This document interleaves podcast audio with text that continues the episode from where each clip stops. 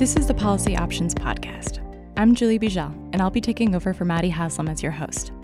On Monday, January 7th, the Wet'suwet'en First Nation made headlines across the country when the RCMP arrested 14 people on its territorial lands. They were part of one of two checkpoints that, along with a nearly decade old camp, controlled entry to the territory and prohibited natural resource development, most recently, Trans Canada's Coastal GasLink pipeline. So, why did they resort to such measures? Trans Canada asserts they've gained the consent of every First Nation along the pipeline route. But out on Wet'suwet'en territory, the nation's hereditary chiefs tell another story. They say the responsibility for matters of land and title rests with them, and they were never consulted. To put this issue into legal and historical perspective, I'm joined by lawyer and historian Dr. Bruce McIvor. He's principal of First Peoples Law, a firm dedicated to defending and advancing Aboriginal title, Aboriginal rights, and treaty rights. He's also an adjunct professor at the University of British Columbia's Allard School of Law. Bruce, thank you so much for coming on the Policy Options podcast. Do you mind introducing yourself and telling me a bit about your role at First Peoples Law? Sure. Thanks for the chance to talk to you today. I'm Bruce McIvor, and I'm principal of First Peoples Law. First Peoples Law is a law firm. We work for Indigenous people across the country. We do mostly Aboriginal title and treaty rights work a lot of duty to consult work. And at its basis, what we're trying to do is advance Indigenous people's interests around their rights, protect their rights, and work with them to ensure that their rights are recognized. So, we've been hearing a lot about the Coastal GasLink pipeline and their injunction against the two checkpoints out on Wet'suwet'en land. I know that you commented on the situation, even though you can't speak for the chiefs out there. Can you give a brief overview of what's happening? Sure. What's happening now, and you've seen in the news that there was an environmental assessment issued by the provincial government several years ago that allows and authorized the pipeline to go through Wet'suwet'en territory for a long time, though, of course, there have been hereditary chiefs of the Wet'suwet'en that have taken very firm stance and said, no, we're not going to allow this to happen. And they've had the checkpoint out there for several years. So this isn't something that's just popped up recently. The provincial government, the federal government, the pipeline company, the RCMP, they've been aware of what the position has been for a long, long time. Recently, the pipeline company filed a lawsuit against the people that are at the checkpoint, and then they brought an injunction to have them removed from the checkpoint. Once the court authorized the injunction, then it was up to the RCMP to decide when and how they would enforce it. That's when it came to a point last week where the RCMP went to remove the people at the checkpoint. So, the government and Trans Canada say that they've obtained the consent of every First Nation along the pipeline route, including the Wet'suwet'en. But the hereditary chiefs are not consenting, as we're seeing in the media right now. Can you explain that distinction a bit? Sure, and this is a really important one, not just for the Wet'suwet'en, but for Indigenous relations across the country there's an important difference between the governance system under the Indian Act and the elected chief and councils and the traditional governance system that each Indigenous nation in Canada has. They aren't the same, but each Indigenous nation has their own governance system. In this particular case, the hereditary chief system for the Wet'suwet'en is very well known they were involved in the Delgamuukw decision from the Supreme Court in 1997. They were the plaintiffs along with the Gitxsan chiefs. It didn't involve the Indian Act Chief and Council. So here we have a difference between the position of the Indian Act Chief and Councils and the hereditary governance system. Sometimes in Canada, the Indigenous peoples they align quite closely with and they recognize the Indian Act Chief and Council as being authorized to speak for them. Sometimes, as in this situation, they don't. There's a disconnect between the Indian Act Chief and Council and the hereditary governance system. How often would you say that happens? And is it a geographical thing? Is that more common out in BC? Not sure if it's more common in BC. It does happen fairly often. It really depends on the particular Indigenous people. This one here is one that no one should have been surprised about. If there's any Indigenous peoples in Canada that we're all well aware, they have their own traditional governance system. It's the Gitxsan and it's the Wet'suwet'en, because, as I say, they were the plaintiffs in the Delgamuukw case which, as far as I know, is still the longest trial in the history of the Commonwealth. They spent a year of court days explaining their laws, explaining their traditions. So it's been well recorded. It's been considered by courts in BC, by the Supreme Court of Canada. The second important point on this is subsequent to the Delgamuukw decision, we had the 2014 Chilcotin decision about Aboriginal title. And this question of who gets to speak for Indigenous people was a central one at the lower levels of court in Chilcotin. It was considered at trial. It was considered again at the BC Court of Appeal. And the question of what role does an Indian Act Chief and Council have to play was central. And there, the court said that the fundamental principle is that it's up to the Indigenous people the question of who gets to represent them can't be imposed from the outside and can't be assumed. You have to look at the particular Indigenous peoples involved, look at what their governance system is, and listen to them as far as to who represents them. And so I think it's quite clear for the Wet'suwet'en that it's the hereditary chiefs that represent them on the question of Aboriginal title. There's no doubt that there's a role for Indian Act chief councils, and we've heard a lot about, well, what about them? They said that it's okay. They were democratically elected. On that point, there's two things to keep in mind. First of all, they operate under a mandate under the Indian Act. Their jurisdiction at law is restricted to their authority under the Indian Act, not outside of that. That doesn't include Aboriginal title and rights throughout the wider territory. One way to analogize this is to think of any major city. You wouldn't have a mayor speaking for an entire province. And yes, while they're elected on a democratic system, the people that get to vote for them are the ones who the government say are Indians under the act. And so that doesn't include all the indigenous people who are part of the larger nation and have a right to enjoy and rely on their Aboriginal title and rights. I'd like to come back to that in a second, but first, you mentioned the Delgamuukw and the Chilcotin cases. For people of my generation who were quite young when that case was going on, what exactly was happening and why were the Gitxsan and Wet'suwet'en taking the Crown to court? Sure. This dates back to at least as far back as the 1973 Calder decision from the Supreme Court. So there was an outstanding question about Aboriginal title. As a lot of people in Canada are aware, there were treaties signed for different reasons across the country. In some parts of the country, though, there were no treaties. And without the treaty, what happens to that underlying potential indigenous interest in the land that is now called, quote, crown land? So in 1973, in the Calder decision, the first modern day decision on Aboriginal title from the Supreme Court, the court had to investigate whether or not Aboriginal title still existed the result of that decision was that, well, it seemed like it hadn't been extinguished. If it had been, this is what the test would be.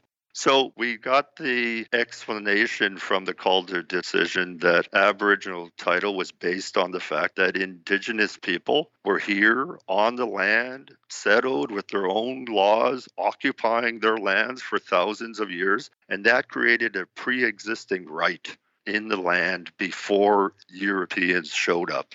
So we got that, but we didn't really know too much more about Aboriginal title. Maybe it had been extinguished. If it had not, how would you prove it? So those were the main issues when it came back up to the Supreme Court in the Delgamuukw decision. And there, the Supreme Court said two really important things. One, that no, it didn't look like it had been extinguished for both the Gitxsan and the Wet'suwet'en because you have to have clear and plain intent to extinguish, and then it has to be done by the proper level of government. So, no, Aboriginal title existed. That was a huge win. Not any specific place, but the idea that Aboriginal title could be out there. And the court also had to decide what is it? And the court said it's an interest in the land. It's something akin to, it's not exactly the same, but it's something akin to when people own land in fee simple. They have private property. It's something like that. It's not exactly the same, but it's an interest in that land itself because there was an argument that it was only an interest to do things on the land, to go hunt and fish and trap and do that bundle of rights. But the court said no. Aboriginal title means that you, to a large extent, own the land. You get to decide about how the land should be used, how maybe it shouldn't be used, as in this case. And if the land is going to be used in some way, you get the benefit. And then the last thing was the court said if Indigenous people are going to go out and try to prove their Aboriginal title, here's what the test would be. And just to finish off on that, one of the really interesting points in this situation that the court made back in 1997 was that one of the requirements to prove that you have Aboriginal title is to show exclusive occupation of the land, which means that you can stop other people from using your lands. And that one of the benefit from being able to prove title is that you can exclusively occupy the land and that you can stop other people from coming in and exploiting your land. So that's why it was particularly ironic and painfully so to see the RCMP going over the checkpoint that the hereditary chiefs had signed up, because there's a good argument that they were exercising their Aboriginal title in putting up that checkpoint. So you have the Delgamuukw case where the plaintiffs are the hereditary chiefs of the Gitxsan and the Wet'suwet'en. And then fast forward 20 years and we have the result over the Coastal GasLink pipeline. And as you said, the RCMP coming in, breaking up the blockades along the route. Why would the provincial government think that it didn't have to gain the consent of the hereditary chiefs? Why would they just rely on the band council? And that leads me to a broader question over what are the legal precedents over the duty of the Crown to consult versus to gain consent? Maybe just before we jump to the incident last week there, I think it's important to put a marker in place in 2014 with the Chilcotin decision from the Supreme Court, because that built on the Delgamuukw decision. And that was the first time where the court said, okay, we're going to apply this test from Delgamuukw. And they actually made a declaration of Aboriginal title. So they attached a map and they said, here in Chilcotin territory in BC lies Aboriginal title land. It's a certainty. It exists. You can go out there and stand on it now. It's a reality. And one of the important things that the court referred to in that decision was that what should you do when there's a contest about whether Aboriginal title exists or not? And I think the court gave a pretty strong indication to government you should presume that Aboriginal title's there. Do these Indigenous people need to fight all the way through court for 10 or 20 years? Shouldn't we proceed on the basis, as long as they meet some minimal requirements, Aboriginal title exists? Let's go ahead on that basis. And that's the way that things should be moving in BC and across the country the assumption of Aboriginal title. And if there are any groups that this specifically should apply for, it's the Gitxsan and the Wet'suwet'en, because as I say, they went through a long trial. It's reasonable now for companies and for the government to take the position we're not going to argue about this anymore. We know they have Aboriginal title. Let's work towards realizing that and implementing it. And if you take that position, then you do need to go and get consent. That's what the expectation is. You can try to override Aboriginal title, and there's a test that the Supreme Court of Canada has developed to infringe Aboriginal title. But from my viewpoint, that's a very hard test to meet, and I think it should be the last resort to do that. Instead, what you should be doing is going out there and, okay, we're going to start from the presumption you have Aboriginal title. Aboriginal title means you get to decide what happens on your land. You get to benefit from your land. Now, who do we talk to? Who do we talk to to get consent? I think the law is pretty clear on that. You need to listen to the particular Indigenous people. So, who do they say you should talk to? What is the traditional governance system? Can you just go talk to the chief and council? Some situations that might be a proxy, that might be fine. In this one, as I said, is pretty clear that you can't just go talk to the chief and council.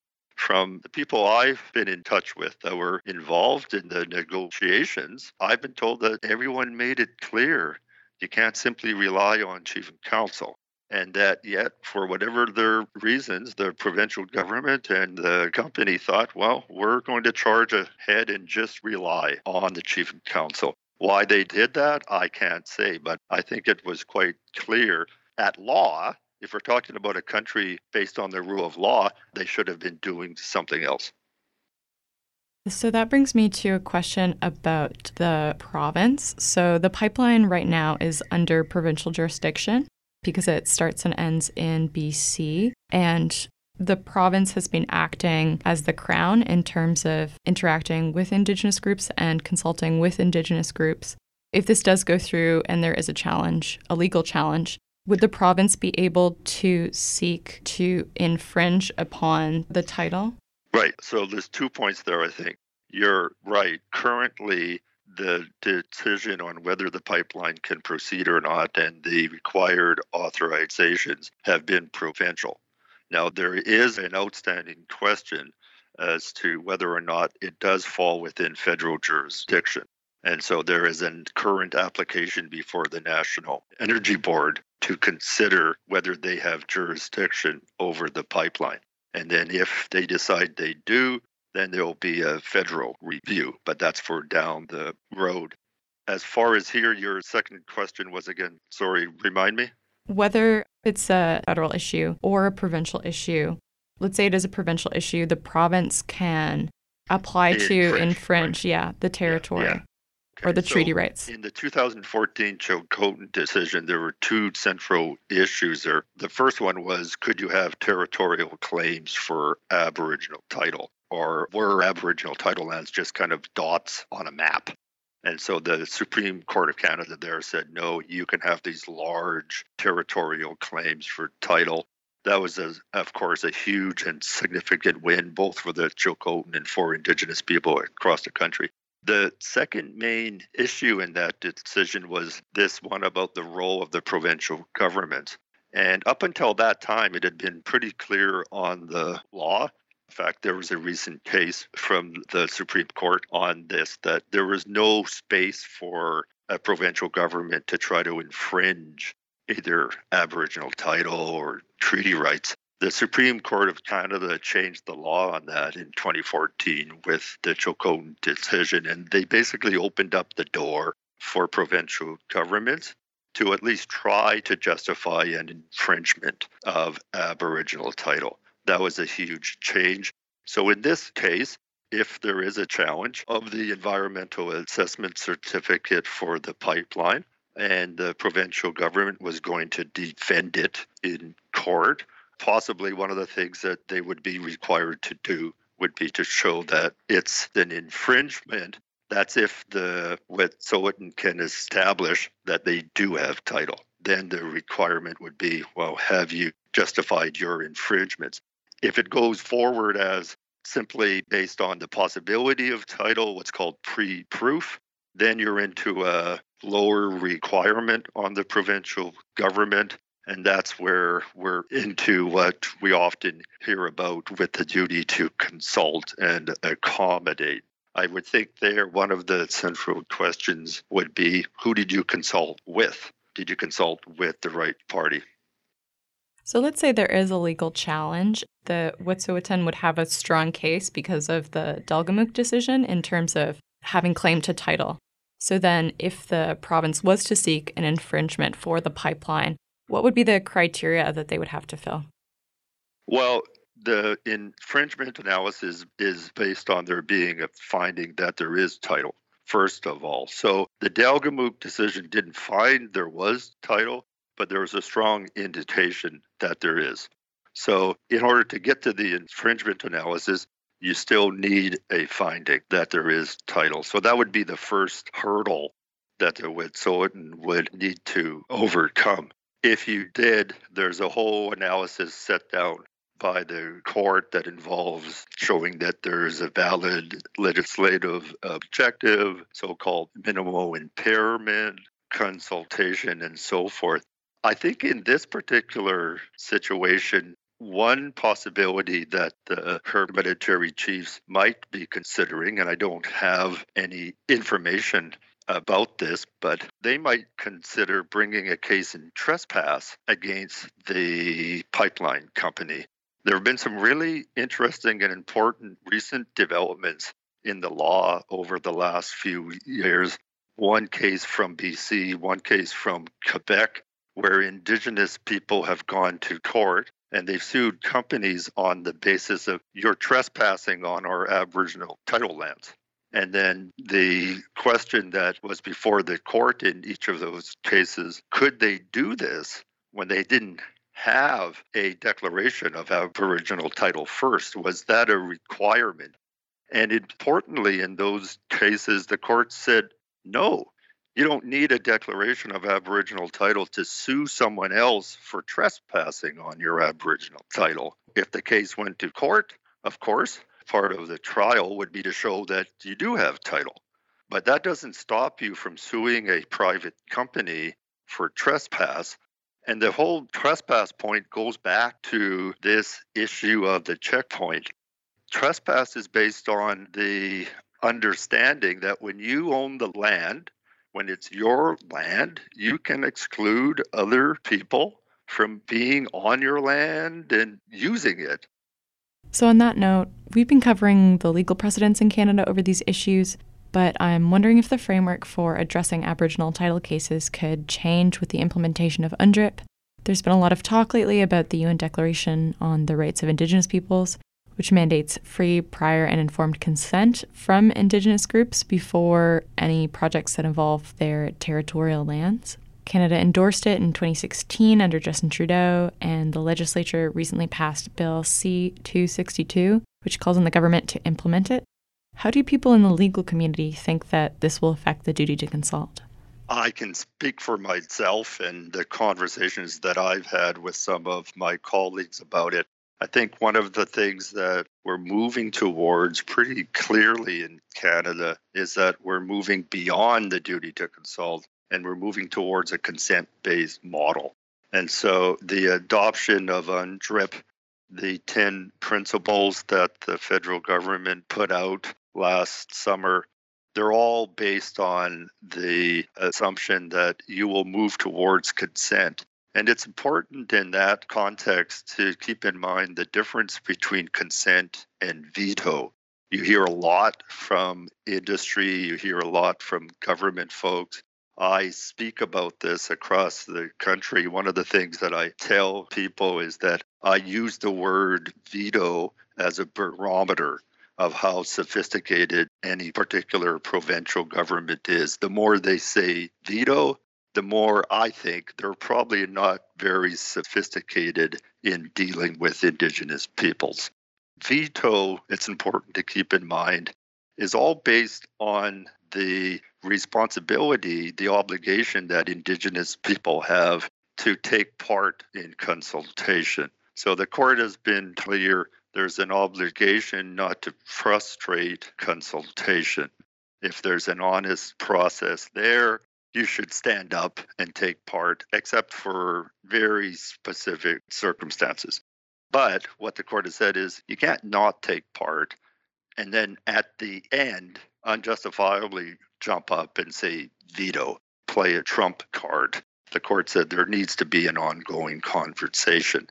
But what's happened is, unfortunately, that's become an argument for a lot of proponents, and I've seen government to take the position that, well, you don't have a veto. So at the end of the day, we're going to get to do what we plan to do from the outset. So when they say veto, that's what I think they mean a lot of times. And that kind of thinking is completely contrary to the fundamental principles of the duty to consult. When you're doing consultation, it's important that the government start from the position that the project may never proceed. And if you don't, then consultation that follows is most likely largely meaningless. Now, veto is different from consent. Consent is something you go out and you seek. And that's the conversation that Indigenous people expect. You have to be open to the possibility that the answer will be no, you can't get our consent. Mm-hmm. And similarly to the political framing of the issue to gain consent as a question of veto, we've also had some politicians, including the BC Premier John Horgan, argue that the conflict out in BC right now is an issue about the right to protest or the right to assembly.